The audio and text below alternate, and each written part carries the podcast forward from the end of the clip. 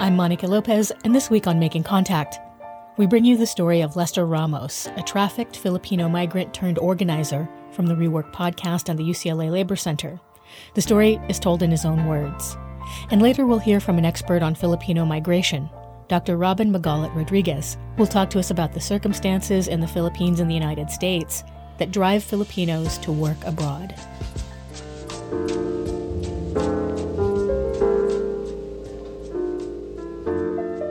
Punong-puno ng pangarap. Tapos nung nakarato sa Tennessee, ito na. I was full of hope. Uh, I said, here it begins. I need to start working immediately because I have a lot of debt in the Philippines. Then, when I arrived in Tennessee, I found out there was no job. trafficking. So when you think about trafficking, lots of images come to mind. You think about something that's far away, something that's hidden, secretive, and something that happens to somebody else. But it turns out that labor trafficking is one of the most common forms of trafficking, forcing people to work through the use of force, fraud, or coercion. Who does this happen to? And how does it happen? This is Re:Work. I'm Saba Waheed. And I'm Stephanie Ratopper. Today on Re:Work, Set Hernandez Ronquillo brings us this story about Lester Ramos, who shares his journey from the Philippines.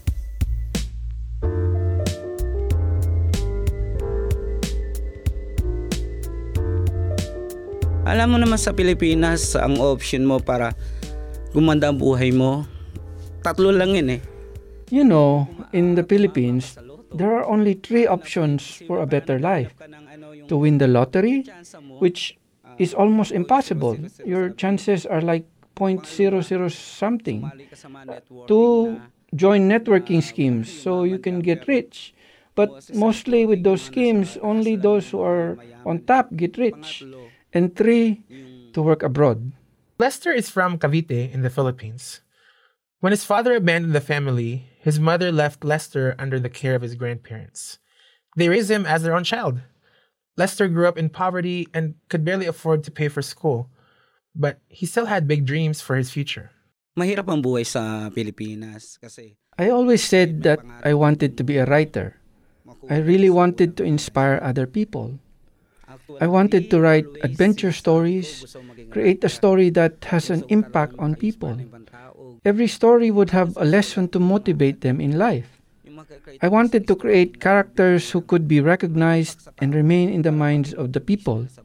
As a kid, Lester peddled goods in the street. Later, he worked at a church to pay for his high school studies. But paying for college was much more difficult. Marami kasi nagsasabi na mga Pilipino tamad. Many people say Filipinos are lazy, and that's why they are poor. They prefer to just stand around instead of persevering in life. Many want to get out of poverty. What's lacking is opportunity. It wasn't easy for me when I got married because I started from scratch. So I just worked hard. And then we had two kids. Lester started off in construction and then in 1995 got a job in manufacturing. He rose up in the ranks from operator to unit leader to staff and finally material controller. But even higher up, he still struggled to support his family. Even maganda na yung trabaho ko compare sa sa iba. Malaki-laki Even if I had a better job compared to others, it was still not enough for groceries, for monthly expenses. My balance was usually negative. The earnings from regular jobs, it all goes to food. My ATM card never stayed in my wallet. It was always at the pawn shop. Every time. We had to borrow money, even to pay for our debt. So, one time, it happened that my son saw that our neighbor had a new bike. He tried to borrow the bike and touched it. So, the owner of the bike pushed him. My son got a cut. I was just arriving from work when I saw my son crying because of his cut. He said, Papa, I want a bike. I said, My child, that's not ours. In my mind, I was thinking, what kind of a father am I? So, tumanib sa isip ko, that I can't give what my son wants. maibigay sa anak ko Because you know, for fathers, it's an achievement for us to be able to give our children what they want. bisikleta, hindi ko maibili sa Since then, I said, I don't want my life to be like this. I said to myself, I will always find a way to give them what they want. That's when I started thinking about going abroad.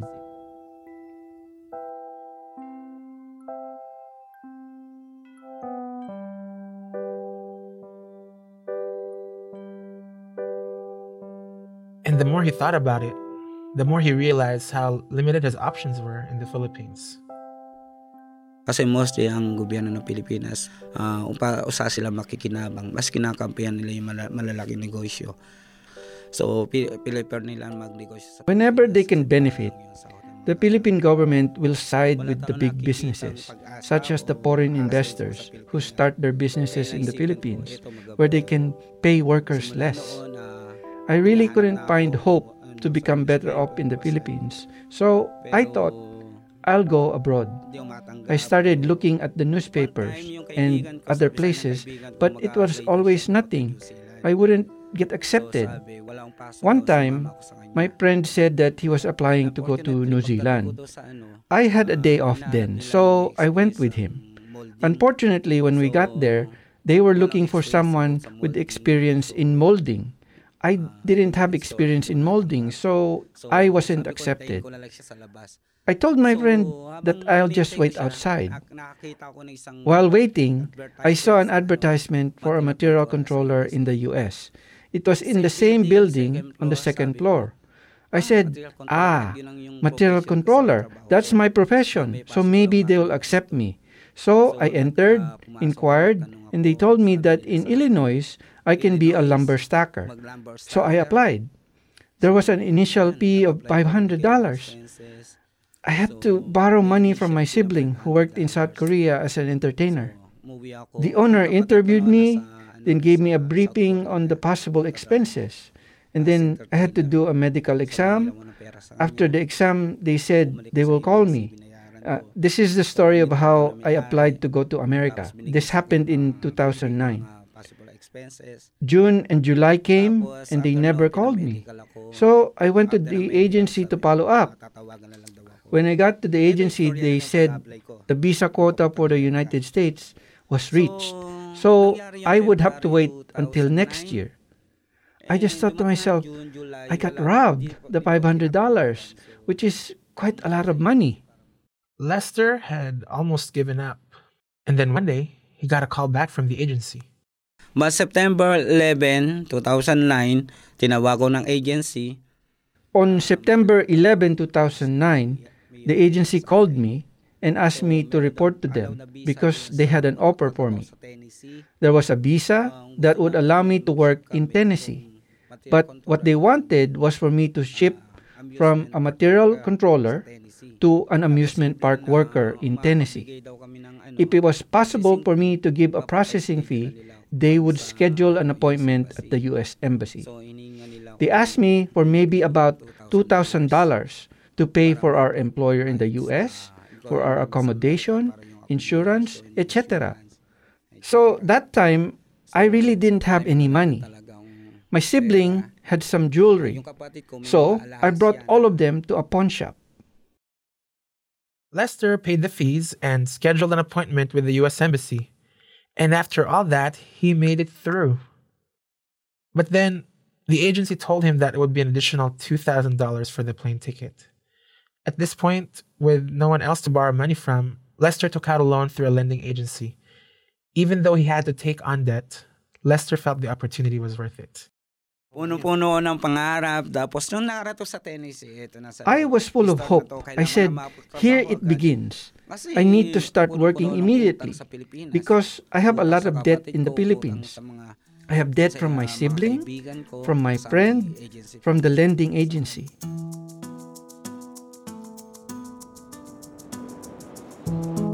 So Lester packed his bags, said goodbye to his family, and took his first ever plane trip to the United States.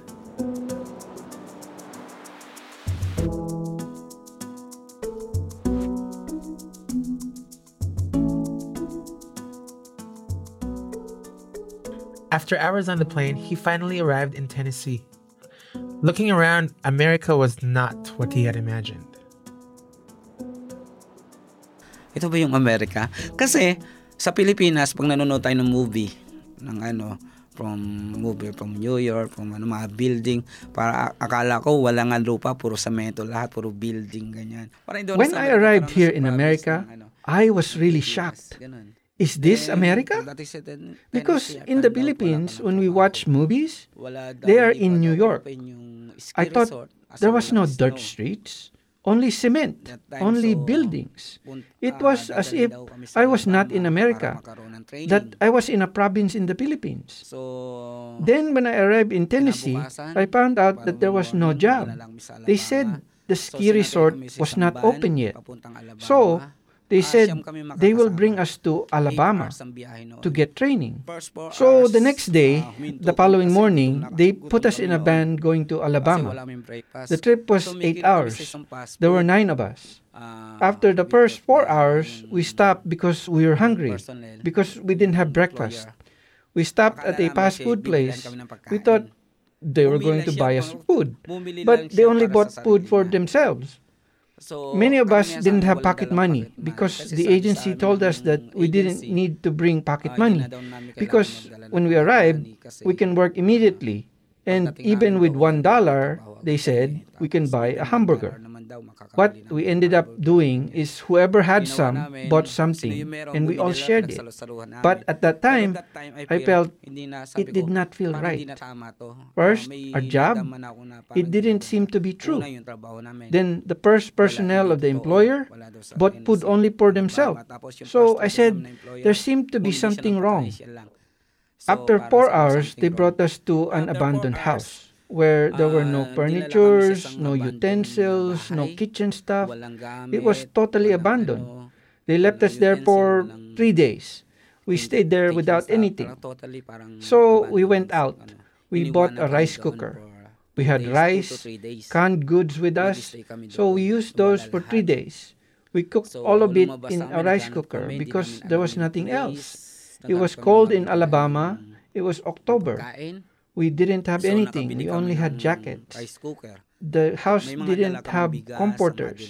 We slept on the floor and it was very cold. We were in that condition for three days.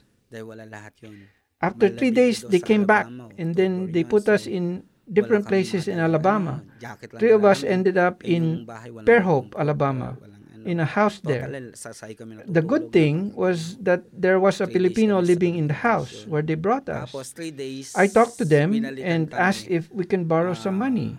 It was like you just met them and you're already borrowing money because we really didn't have any food. All of this took place before they even knew where they were going to work. Tapos tinuro lang sa amin kung saan kami magtatrabaho, Wendy's daw. So after two days, then they just showed us where we were going to work. at Wendy's. After two days, we got a call from Wendy's for us to fill out an application form. We probably walked for three hours because we didn't know the place. We were getting lost. When we got to Wendy's, they gave us a schedule. And in the schedule, we had broken time. Three times a day, we had a shift in the morning, a shift in the afternoon, and one at night. When my shift ended, I couldn't just go home because it was far. I would just wait outside Wendy's for my next shift. Mostly, I would be in Wendy's for about 12, 14 hours, but they were only paying us for 5 hours of work. That was my schedule. So, most of the time, ako gabi mag-isa. Most of the time, I would go home by myself. It would already be dark. There were no streetlights. Once, a dog mm. ran after me.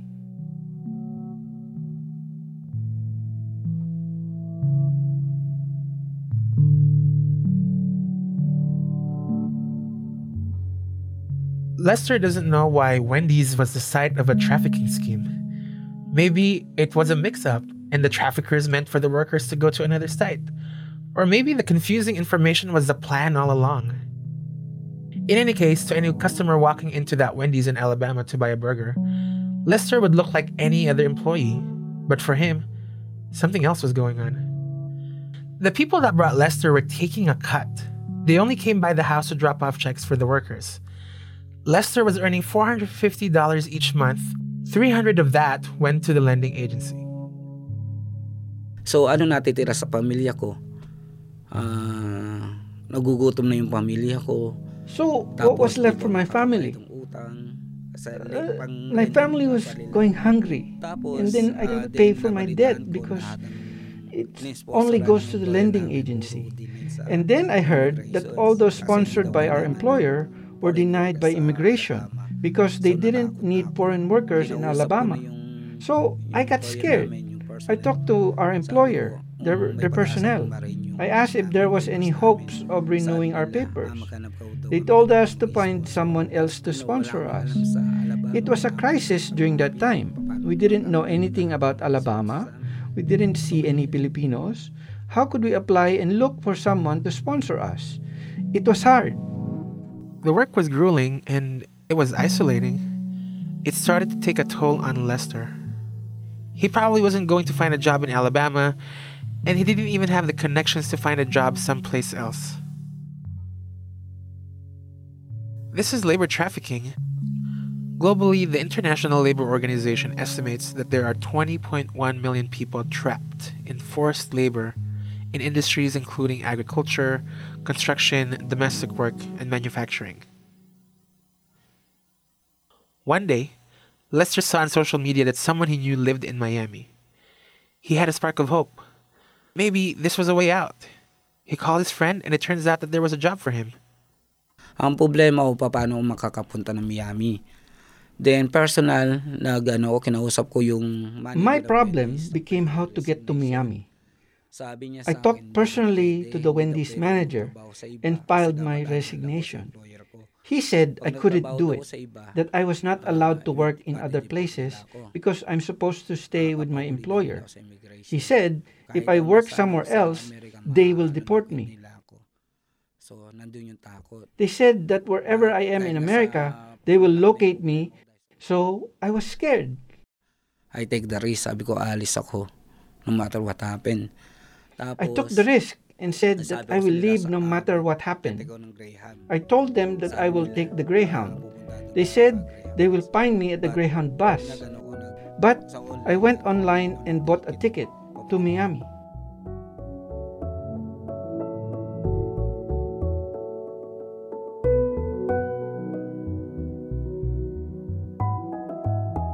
Even though Lester escaped his trafficking situation, things outside weren't exactly easy. When Lester initially escaped Alabama, he ended up becoming undocumented. And because of his status, he had to accept these grueling work conditions. He was stocking food in a warehouse in Miami where he would go back and forth from the sweltering heat to an ice cold freezer. Then, as a caregiver, he often had to work shifts that were nearly 24 hours, six days a week. Yun nga, ah, dahil nga nabubuhay na ako sa ano, nabubuhay na ako sa takot, nabubuhay ako sa sa ganung condition na, na That's the alam thing, kong walang because I lived na- in fear. kasi alam ko walang I lived in that condition where I thought that I didn't have rights because I didn't have papers. That I didn't have the right to refuse what my boss asked me to do. After all that happened to him, Lester was reluctant to trust anyone. Until one day, a friend told him about a place where he could get help. Pero nung una, hindi kami ano, We were hesitant because we kasi didn't want to reveal our status, that we were undocumented. And we were afraid to trust anyone. Actually, the first time I was interviewed by the Filipino Migrant Center, frankly speaking, I did not give them my real address because I was scared.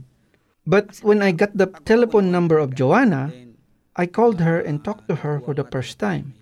I saw her sincerity, first that she wanted to help us.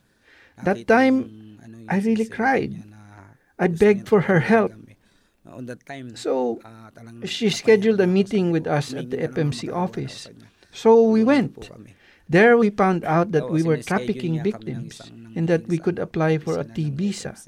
I found pumunta out kami. through the Filipino Doon, Migrant Center that because Noon the lang namin contract nalaman they na gave me was yung not traffic, followed, that the promised job for me was not real, and I paid a large amount to the agency and there was still no work for me, that's where I found out that that is also human trafficking.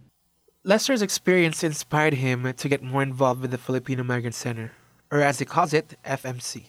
Tinutung, tinutulungan nila akong gumawa ng, ah, mag-process ng papel ko. Sabi ko, kung may may tutulong ko sa FMC, I wanna spend my day off sa FMC kasi... They helped me to process my papers. I said, if there's anything I can do to help FMC, I want to spend my day off at FMC in return for what they did for us. I want to help other people who had the same experiences as me.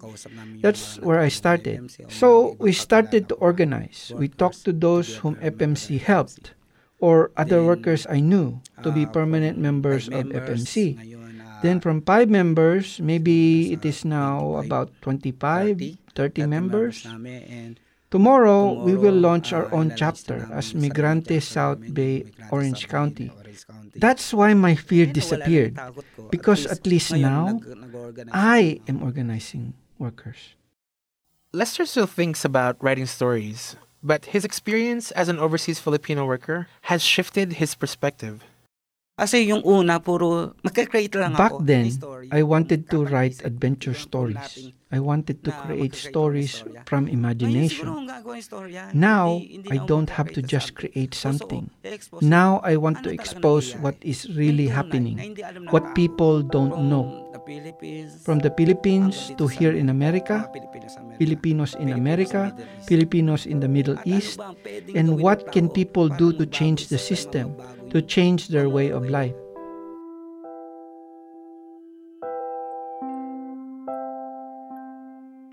Lester Ramos' story was produced by Set Hernandez Ronquillo for Re:Work.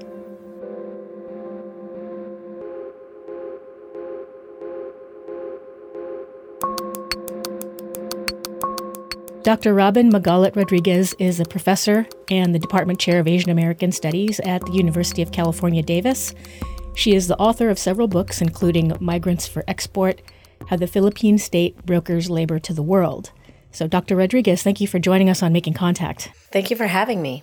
We just heard earlier in the program from Lester Ramos about his experience as a trafficked worker to the U.S. from the Philippines. You know, he secured a job through a company in the Philippines, and then when he arrived, nothing was as he expected. How unique is an experience like Lester Ramos's? Unfortunately, it's not unique at all. This is a common experience for many recent Filipino migrants to the United States, uh, which is really, as in Lester's case, his point of contact is less the Philippine government and really these agents, but the very existence of the Philippine government as a kind of labor brokerage state is what then makes it possible for these industry actors to then come in and prey on Filipinos in the Philippines who are looking to just earn a livelihood for their families. You mentioned the Philippines as a brokerage state. Could you talk a little bit more about what you mean by that? Well, what I argue in the book is that the Philippines has emerged as this labor brokerage state. And by that, I mean that there are literally many government offices whose purpose is to market, mobilize, and help facilitate the out migration of low wage Filipino and Filipina workers around the world. Now, it's really important to point out that what emerges in the 1970s as this labor brokerage apparatus actually has its roots in the U.S. colonial labor system that the United States established during the colonial period, which ran from 1898 to 1946 in the Philippines. So, a lot of the kind of institutional structures that helped organize that early colonial labor migration system end up becoming sort of the precursors for what, under the Marcos administration, becomes the labor brokerage state, or what I call the labor brokerage state. And that's a apparatus that has continued to this day. Part of the goal is to make money, send money home to support their families, right? As far as the remittances go from people who are sending money, who are working here back to the Philippines, what kind of a contribution is that to the Philippine economy? It's a massive contribution. In the 80s, the Philippines already was considered one of the most structurally adjusted in the world, um, which essentially means an alignment of the Philippine economy in ways that ultimately meet the kinds of objectives and parameters set by the Washington Consensus. And so that has meant divestment, for example, in basic social services, education, healthcare, infrastructure, among other things. Also, to basically help facilitate uh, foreign investment in the country, right? So, what does that mean for everyday Filipino families? Is that housing, food, education, healthcare, all of this comes at tremendous cost. And so, this is why people are forced to leave.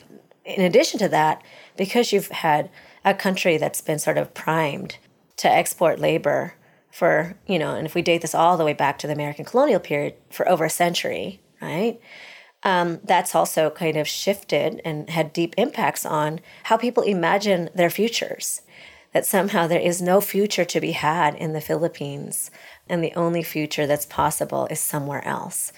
Um, and in fact, part of the promotion of labor export by the Philippine state is precisely to kind of try to quell the kind of militant, uh, kind of progressive and radical organizing that's happening in the Philippines from the trade union movement, of course, peasant movements, indigenous peoples movements, the women's movement, um, and others. So these contradictions, you know, make kind of political crisis really always just under the surface in the Philippines. And so migration in some ways kind of is the salve, right? That kind of keeps things sort of calm. But I don't know that that's sustainable, you know, under the Rodrigo Duterte administration, for instance. I think that more and more people are seeing through the populism. I wanted to kind of switch gears a little bit here and ask about the the sort of organizing that's been happening to help on behalf of people who've been trafficking victims in the US and, and in the Bay Area. I understand that you're also working on some organizing efforts yourself. I have been working particularly with uh, different chapters of Migrante here in Northern California. Migrant workers are sort of fighting for their rights in the countries where they're working and living, but simultaneously engaged in supporting progressive change at home in the Philippines. And how has that worked out? Every time there has been kind of effective transnational mobilization, uh, migrant workers have really been able to kind of get things done. There are some new bills that are being introduced too in the state um, assembly around the better regulation of foreign recruitment agencies in the state of California. A lot of Filipinos are also very active in the California Domestic Workers Bill of Rights and are active in that as well. So I think all of the organizing has really been effective in being able to expand the sorts of rights migrants are entitled to in the United States, while also really keeping the Philippine state accountable and having to force the Philippine state to have to really examine its immigration policies. Dr. Robyn Magalit Rodriguez spoke with me from the University of California at Davis. And that'll do it for this week's episode. Special thanks to Anita Johnson for engineering assistance.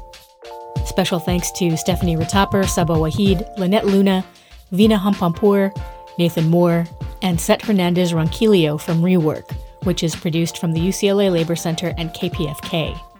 Voiceover dubbing by Johan Diel. Transcript translation provided by Hiasmin Saturai. For the rest of the Making Contact team, I'm Monica Lopez. Thanks for listening to Making Contact.